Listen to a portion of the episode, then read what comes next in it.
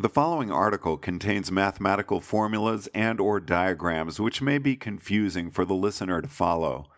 To view the article, please go to lesswrong.com and look for empty labels. Empty labels. Consider, yet again, the Aristotelian idea of categories. Let's say that there's some object with properties A, B, C, D, and E. Or at least it looks E ish. Fred, you mean that thing over there is blue, round, fuzzy, and me? In Aristotelian logic, it's not supposed to make a difference what the properties are, or what I call them. That's why I'm just using the letters.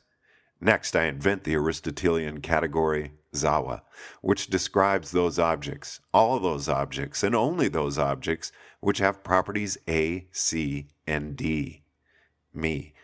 Object 1 is Zawa, B, and E. Fred. And it's blue. I mean, A, too, right? Me. That's implied when I say it's Zawa. Fred. Still, I'd like you to say it explicitly. Me. Okay.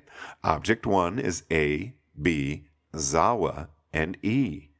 Then I add another word, Yokie, which describes all and only objects that are B and E, and the word Xippo, which describes all and only objects which are E but not D. Me. Object 1 is Zawa and Yokie, but not Xippo. Fred. Wait, is it luminescent? I mean, is it E? Me. Yes, that is the only possibility on the information given. Fred. I'd rather you spelled it out.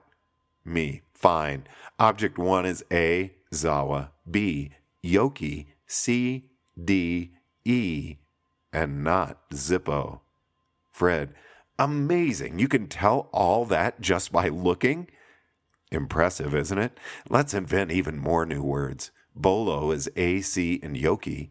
Mun is A, C, and Xippo. And Merlacdonian is Bolo and Mun. Pointlessly confusing? I think so too. Let's replace the labels with the definitions. Zawa B and E becomes the set A, C, D, and independently B and E. Bolo and A becomes the set A, C, also including the set B and E, and the independent A.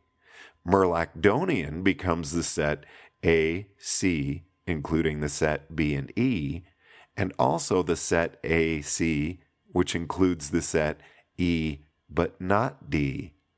And the thing to remember about the Aristotelian idea of categories is that set A, C, D is the entire information of Zawa.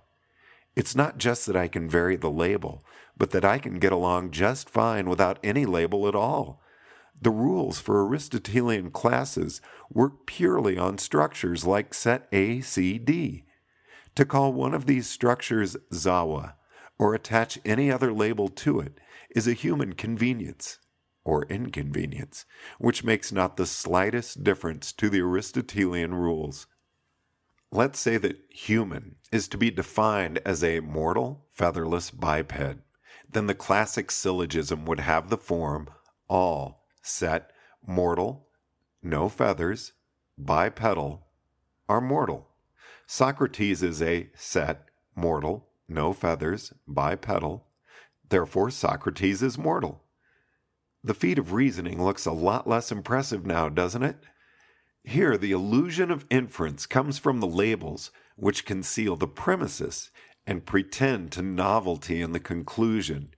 Replacing labels with definitions reveals the illusion, making visible the tautology's empirical unhelpfulness.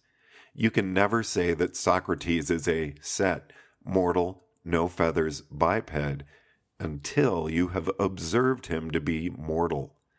That's an idea which you may have noticed I hate that you can define a word any way you like. This idea came from the Aristotelian notion of categories, since if you follow the Aristotelian rules exactly and without flaw, which humans never do, Aristotle knew perfectly well that Socrates was human, even though that wasn't justified under his rules. But if some imaginary non human entity were to follow the rules exactly, they would never arrive at a contradiction. They wouldn't arrive at much of anything. They couldn't say that Socrates is a set, mortal, no feathers biped until they observed him to be mortal. But it's not so much that labels are arbitrary in the Aristotelian system, as that the Aristotelian system works fine without any labels at all. It cranks out exactly the same stream of tautologies. They just look a lot less impressive. The labels are only there to create the illusion of inference. So if you're going to have an Aristotelian proverb at all, the proverb should be not, I can define a word any way I like, nor even defining a word never has any consequences, but rather, definitions don't need words.